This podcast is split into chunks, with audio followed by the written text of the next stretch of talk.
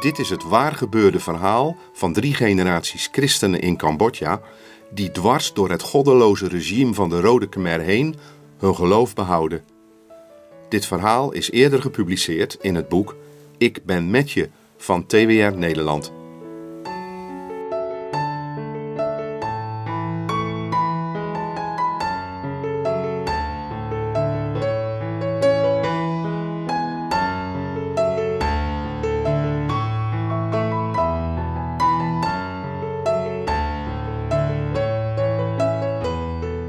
Wordt hard op de deur gebonst.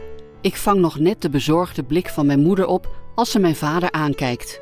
Doe open, schiet op, schreeuwt een stem aan de andere kant van de deur. Mijn vader is al onderweg.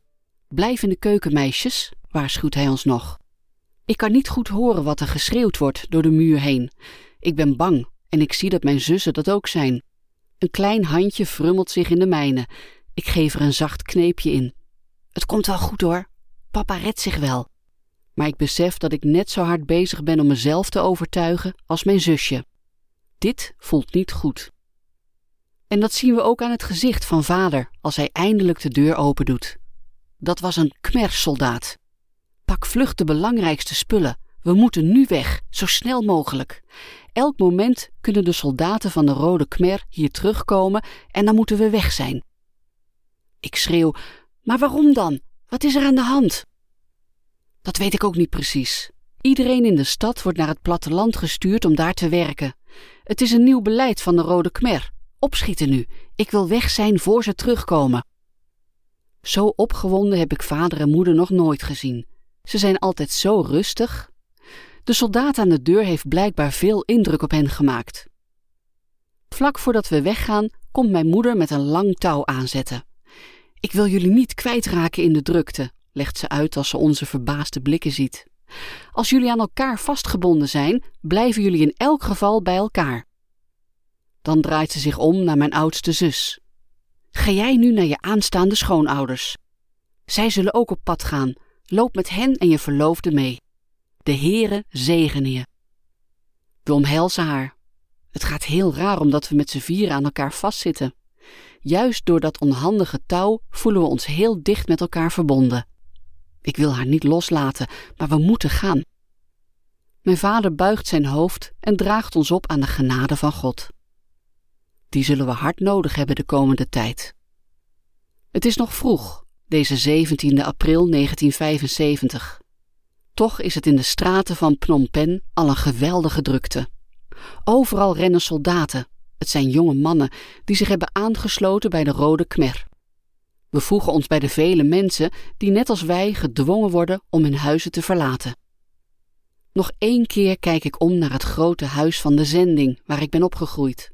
We zijn er zo gelukkig geweest. Mijn ouders werden in 1959 christen toen ze van zendelingen van de Christian and Missionary Alliance het evangelie hoorden. Ze kregen werk en onderdak in het gastenverblijf van deze Amerikaanse organisatie. De toekomst zag er zo goed uit. Mijn vier zussen en ik kregen Engelse en Franse les van Rose Allen, een jonge zendelinge. We hadden plezier met haar.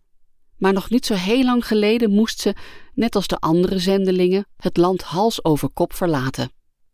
Door de toenemende macht van de Rode Khmer werd het veel te gevaarlijk voor hen om in ons land te blijven.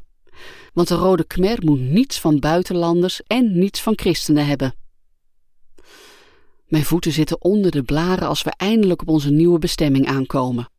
Het leek alsof er nooit een einde kwam aan al die kilometers.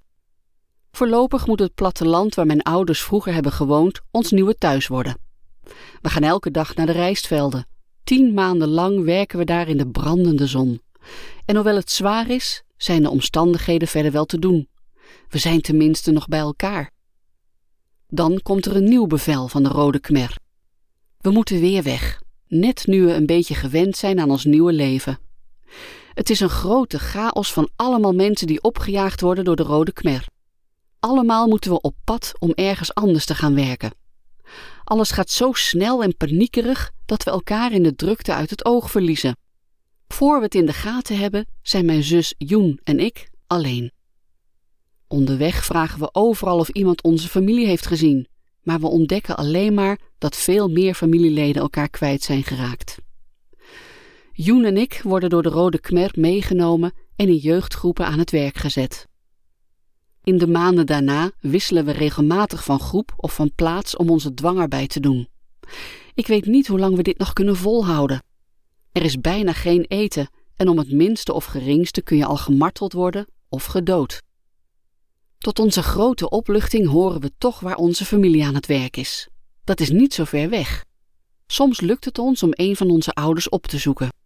Zij zijn op verschillende plaatsen aan het werk gezet en wonen in kleine dorpjes. Ze leven ook steeds in angst voor de Rode Khmer. Omdat ze voor Amerikanen hebben gewerkt en omdat ze christen zijn, staan ze op de lijst om gedood te worden. Tijdens een van de weinige bezoeken aan mijn vader ligt hij ziek in zijn hut. Op zijn voorhoofd staan zweetdruppeltjes van de koorts en zijn stem is heel zacht. Maak je maar geen zorgen, ik knap wel weer op. Maar natuurlijk maken we ons wel grote zorgen. Hij is flink ziek en we hebben niets om hem te helpen. Geen medicijnen, zelfs geen versterkend voedsel. Zo vaak als we kunnen proberen we hem op te zoeken, maar hij wordt niet beter. Dag en nacht ligt hij op zijn matje. Op een avond komt Joen met een plan. We moeten vader naar moeder brengen. Zij weet misschien raad en zij zal wel voor hem willen zorgen. Als we in het donker gaan, moet het lukken. Ik vraag me af of vader het redt om dat hele eind te reizen, maar het lijkt me toch het beste onder de omstandigheden. Twee dagen later is het zover. Het weinige dat we hebben laden we op een kleine handkar en we vertrekken stilletjes. Het eerste stuk is ontzettend spannend. Ik ben doodsbenauwd dat we gezien worden. Ik zou wel wat sneller willen opschieten, want hoe eerder we dit achter de rug hebben, hoe beter het is. Als we bij vader aankomen, geeft hij zich over aan wat wij willen. Maar onderweg sleept hij zich steeds moeilijker voort en we zijn er nog lang niet. Joen kijkt al net zo bezorgd als ik me voel, maar we zeggen niets. We zijn eraan begonnen en we zullen doorzetten. Meisjes, zegt vader ineens, jullie moeten alleen verder gaan. Ik blijf hier. Het lukt niet. Ik ga toch sterven. Laat me hier rustig liggen en zorg dat je veilig aankomt bij moeder. We reageren er niet eens op. Natuurlijk laat je je vader niet achter om te sterven aan de rand van de weg. Joen is altijd heel doortastend. Zij begint meteen de spullen van de kar te laden. Even later hebben we vader op de kar gezet en gaan we zonder onze laatste spullen verder. We zien dat hij langzaam verder achteruit gaat, zonder dat we ook maar iets kunnen doen. En af en toe moeten we zelf ook rusten. Tijdens een van die pauzes wenkt hij ons om dichterbij te komen. Hij geeft ons een zegen, zoals Cambodjaanse vaders dat doen, als ze weten dat ze gaan sterven. Maar het is geen gewone zegen. Mijn vader legt zijn handen op onze hoofden en begint te bidden. Hemelse Vader, ik zal hier niet lang meer zijn. Nu leg ik de levens van mijn dochters in uw vaderhanden. Ik vraag u dat zij op een dag dappere zendelingen mogen worden.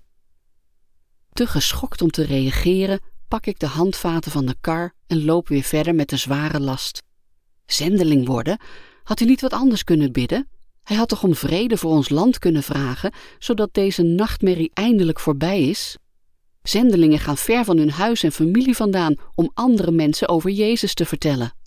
Dat is wel het laatste wat ik ooit wil doen. Ik ben alles al kwijt behalve mijn familie, die ga ik echt niet achterlaten. We hebben het gehaald. Moeder weet niet wat ze ziet als we aankomen. Ik zal altijd dankbaar blijven voor de beslissing die we namen om te gaan. Vader heeft niet lang meer geleefd, maar wat was het goed dat hij en moeder nog een paar dagen bij elkaar konden zijn. Soms vraag ik me af hoeveel verdriet een mens kan verdragen. Mijn jongste zusje is nu ook gestorven, niet eens zo lang na de dood van mijn vader. Ze was nog maar een tiener. Van mijn oudste zus horen we nooit wat. Niemand heeft haar of de familie van haar man gezien. We blijven naar haar uitzien en hopen. Maar onze ellende is nog lang niet afgelopen. We werken ondertussen door op het land in de brandende zon. Op het veld klinkt er plotseling een luide explosie. Nee, niet weer, gaat het door me heen. Terwijl ik me omdraai om te zien of er slachtoffers zijn, rent Joen al langs me heen. Het is moeder, gilt ze. In slow motion volg ik haar. Moeder is op een landmijn gestapt. Er liggen zoveel mijnen. Hoewel ze er slecht aan toe is, leeft ze nog. Maar ze heeft dringend medische hulp nodig. Het is een wonder van God dat de kmerleidster van het dorp haar toestemming geeft om naar een ziekenhuis te gaan. Hoewel de zorg er minimaal is, herstelt ze uiteindelijk toch van haar verwondingen. Alleen haar linkeroog is ze blijvend kwijt. Als ze terugkeert in het dorp, vertelt ze veel mensen over Gods zorg voor haar. Niemand leeft gerust in deze periode. Voortdurend worden mensen uit het dorp gehaald en meegenomen de bossen in. Geen van hen komt ooit terug. Iedereen is bang en vraagt zich af wanneer hij of zij geroepen wordt. Op een dag wordt ook moeder meegenomen. Ze bidt of de Heer haar leven opnieuw wil beschermen en hij verhoort haar. Na een lange ondervraging over haar leven in de stad wordt ze vrijgelaten. Op een rustige avond zit mijn moeder in haar huisje. Door de dunne wanden hoort ze plotseling een bekende stem op de radio. De tranen schieten haar in de ogen, want dit is Lim Chong, een voorganger die ze vroeger zo goed heeft gekend. Hij was in het buitenland toen de Rode Khmer de macht greep en werkt nu vanuit de Filipijnen voor een christelijk radiostation, de VEBC. Ze vat moed en loopt naar buiten. Tot haar verbazing ziet ze daar een soldaat zitten die naar de radio luistert. Wat zenuwachtig vraagt hij haar: Is dit een goede zender of niet? Jazeker, antwoordt ze kort. Ze herkent het programma. De soldaat hoort het voor het eerst en is erdoor geboeid, hoewel hij gevaar loopt. Je mag immers niet naar de christelijke radio luisteren. Stilletjes zoekt ze een plekje in het donker, waar ze ongezien mee kan luisteren. De volgende avond zoekt ze haar plekje weer op. Ze put opnieuw troost en moed uit de programma's over de Bijbel en uit de liederen. Elke volgende avond luistert ze weer. Later vertelt ze ons dat deze soldaat de vriendelijkste was van allemaal. Hoewel we ons niet kunnen voorstellen dat het ooit zou gebeuren, wordt de Rode Khmer uiteindelijk verslagen en gaan we terug naar Phnom Penh. Als we op het punt staan om te vertrekken, komt een van de leidsters van de Rode Khmer uit het dorp naar ons toe. Ze spreekt mijn moeder aan. We hebben jullie vreselijke dingen aangedaan. Kun je ons vergeven? De vraag blijft tussen hen inhangen en ik zie de emoties op het gezicht van moeder. Al het lijden dat ze doorstaan heeft in dit dorp, het verlies van dierbaren, hoe zou ze kunnen vergeven? Maar toch, door de genade van God doet ze het. Ik vergeef het je. En ze meent het oprecht. Heel langzaam wennen we aan het nieuwe leven. Het bericht dat mijn oudste zus en haar man en zijn hele familie omgekomen zijn, raakt ons diep. Overal missen we mensen. Onze bevolking is voor een heel groot deel uitgemoord onder Pol Pot en zijn Rode Khmer. De christenen die we kenden leven allemaal niet meer. Het is een wonder dat wij er nog zijn. De zegenbede van mijn vader wordt vervuld. Ik ben evangelist geworden en in mijn eigen land nog wel. Ik reis nu naar verschillende provincies om mijn volk over de liefde van Jezus Christus te vertellen. Joen en mijn andere zus zijn getrouwd. Moeder en ik zijn bij Joen gaan wonen om haar te helpen in het drukke gezin. Als zij en haar man werken, past moeder op de vier kinderen van Joen. Ze leert hen om op God te vertrouwen en hem volhardend te dienen. We zijn ons ervan bewust hoe zeldzaam het is in Cambodja dat drie generaties de Here dienen. Er zijn immers zoveel Cambodjanen zonder grootouders. Ongemerkt zijn de jaren voorbij gegaan. Joens twee dochters zijn opgegroeid tot prachtige vrouwen en in 2000 heb ik een hele speciale ontmoeting. Rose Ellen, onze Amerikaanse zendelingen van vroeger, komt terug in Cambodja. Wat een geweldig weerzien is dat. Rose Ellen wist niet of we nog leefden. Ze is met haar man naar Cambodja gekomen om Transworld Radio te helpen bij het opstarten van een radiostudio en kantoor in ons land. Haar enthousiasme voor TWR werkt aanstekelijk. Beide dochters van Joen besluiten om een radiotraining te gaan volgen. En hoewel ze nog heel jong zijn, 17 en 18 jaar oud, komen ze in dienst bij TWR. Nu werken ze al jaren bij deze zendingsorganisatie. Voor moeder is dit een heel bijzonder geschenk van de Heer. Het radiowerk heeft een speciale plaats in haar hart gehouden sinds de gevangenschap. Ze is nooit vergeten hoe God via de radio tot haar hart sprak en zelfs een vijandige soldaat kon bereiken. In 2009 is ze naar haar hemelse vader gegaan. We missen haar, maar ze heeft een geweldige erfenis achtergelaten. Haar liefde voor God heeft ze doorgegeven aan haar dochters en kleinkinderen. Via hen bereikt de boodschap van Gods liefde nu weer veel anderen die naar de radio luisteren.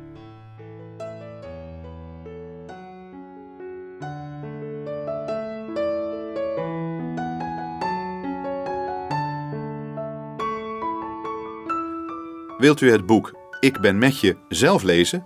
Dan kunt u dat bestellen via www.ikgavoorjeuit.nl. Ik herhaal www.ikgavoorjeuit.nl. Als u uw naam en adresgegevens vermeldt, dan sturen wij het u toe en betaalt u alleen de portokosten van 2 euro.